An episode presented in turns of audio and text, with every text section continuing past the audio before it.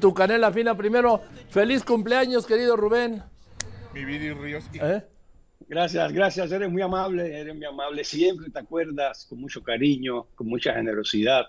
Siempre digo que eres una estrella generosa. No, este, gran felicitación de Santino, qué bárbaro. ¿eh? Ah, gracias. Se le da, ¿eh? Se le da a escribir, ¿eh? Sí, sí, bueno, es poeta. Entonces, eh, a ver, cuéntanos. ¿Qué traes para hoy, Rubén? Me perdí, me perdí de algo eh, en el cambio de, de, la radio para acá, para el, para el tiro del estudio. ¿Camiones de pruebas? Sí, sí, 1.600 cajas, y además revisé, y sí, está documentación de gente que... Sí. Sí. Pero bueno, pues yo prefiero, a ver, yo prefiero, Rubén, que manden, porque esto nunca había, lo había visto, ¿sí?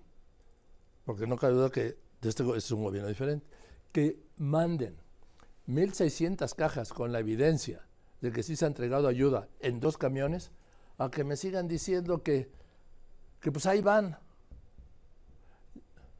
Bueno, eres muy optimista. Eh, yo recuerdo que en la campaña de 2006, el entonces candidato, eh, que hoy es presidente, envió a la actual candidata presidencial, Claudia Sheinbaum, envió a Fernández Noroña y envió a, eh, a Martí Batres, este grupo que, en algún momento le dieron en llamar los talibanes, los fundamentalistas de este grupo político son los más rudos, los más duros.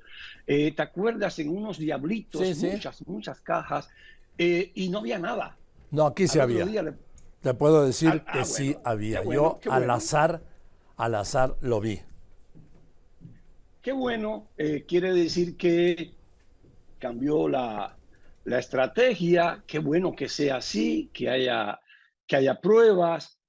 No deja de ser un histrionismo eh, exagerado de campaña presidencial, este tipo de teatros, que no le hacen bien a la política, insisto, no le hacen nada bien, Joaquín, llevar la política al espectáculo, pero bueno, la política emociona. Yo creo que en cuanto a eso, el presidente debería de estar en el tema de la política exterior, que no le interesa mucho, salvo para intervenir en los asuntos de otros países, eh, Argentina, con sus amigos. Creo que esto de Gaza, no es muy importante para el presidente Joaquín, Ecuador. Ecuador es un laboratorio. Eh, decías el otro día con razón que el presidente Rafael Correa había actuado como un hombre de Estado ¿Sí? ante esta situación. Eh, claro, estoy muy de acuerdo contigo. Eh, es cierto esa actitud que tomó. pero fíjate que esto viene nada en la historia, nada es por algún lugar la de Hualcoco. Y esta situación de Ecuador la propició justamente en sus 10 años de presidente Rafael Correa, 2007 al 2017, con una actitud muy pasiva, que es muy de ellos, ¿eh? es muy del grupo este político castrochavista. Eh, eh, no, la gente a veces se sorprende con las etiquetas políticas, pero le dicen conservadores al otro, al otro al otro bando, como se le quiere llamar. Este grupo castro-chavista tiene una estrategia para enfrentar al narcotráfico que es la pasividad. Eh, aquí en México el presidente le llama abrazos y no balazos.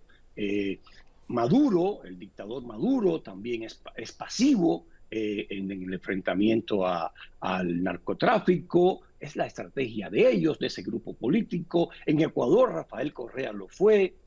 Entonces, eso ha provocado algo importante, que es, Joaquín, la internalización, internacionalización del narcotráfico mexicano, porque lo que está sucediendo en Ecuador es una exportación de los cárteles mexicanos. Están disputándose el puerto de Guayaquil, que es por donde se dispersa la mayoría de la droga del mundo, agarra tanto para el Pacífico como para el Atlántico a través del canal de Panamá. Y entonces ahí tiene México un problema, la historia no se repite, pero lecciona. En este momento eh, creo que es importante lo que está sucediendo allí para México y para todos los países, pero para México sobre todo, porque el presidente Novoa tiene ahora dos escenarios. Uno es o enfrenta con mano dura con el ejército, como dice que lo va a hacer, que lo está haciendo, al narcotráfico, o sea, hace una guerra contra el narcotráfico como, como la que emprendió Felipe Calderón en México, o de la otra, cede de la manera política que lo quiera explicar, cede ante el narcotráfico y hace lo que el presidente en su momento hizo aquí, que lo explicó de manera meridiana en las mañaneras, cuando ordenó la liberación del el hijo del Chapo Guzmán. O sea, son dos estrategias válidas para cada presidente, para eso los eligen los electores, pero lo que se está jugando en Ecuador es eso. ¿Qué va a hacer la próxima presidenta de México? ¿Va a actuar con dureza contra el narcotráfico? ¿Va a seguir la política de abrazos y no balazos para que ocurra el día de mañana lo que está ocurriendo en Ecuador? hay un estado de guerra nacional provocado por los grupos del narcotráfico que en su momento fueron tratados de manera pasiva o va a negociar, va a ceder, va a echarles el ejército. Es importantísimo lo que está pasando allá. El presidente creo que debería echarle un ojo a Ecuador más que al tema de Gaza. El tema de Gaza es, diferente, viene de mucho tiempo atrás. El Estado, la creación del Estado de Israel es la respuesta moral e histórica de la humanidad al intento de eliminar a una raza de la, de la faz de la tierra.